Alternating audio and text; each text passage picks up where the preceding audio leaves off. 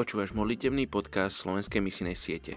Misijná horlivosť nevyrastá z intelektuálnych presvedčení, ani z teologických argumentov, ale z lásky. Roland Allen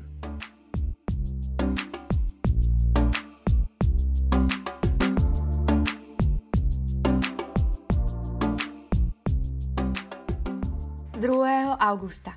Etnická skupina Musahar v Nepále. Žiadostivosť usmrtí lenivca, lebo jeho ruky sa štítia práce.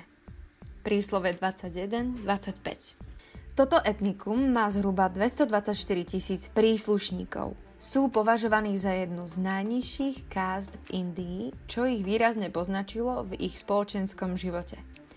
Ich názov znamená lovec potkanov, čo môže naznačovať ich zvyk jesť hlodavce v čase hladu.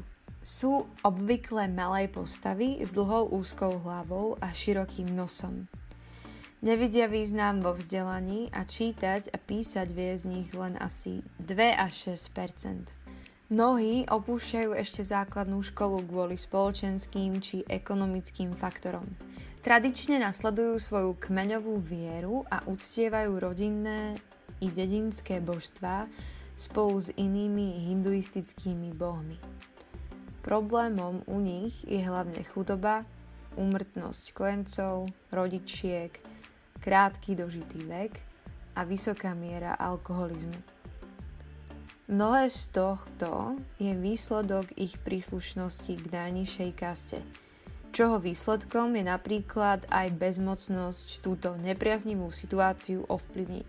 Či fakt, že mnohé z ich žien sú unesené a predávané ako prostitútky do väčších miest.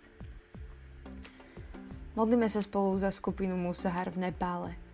Hospodine, dávam ti tieto ženy, tieto deti, týchto mužov z tejto skupiny Musahar v Nepále a prosím ťa, aby si zasiahol, aby si tam priniesol niekoho, kto im ukáže zmysel vzdelaní, kto im ukáže ako, ako pracovať, ako, ako čítať a ako počítať, ako, um, ako ty miluješ.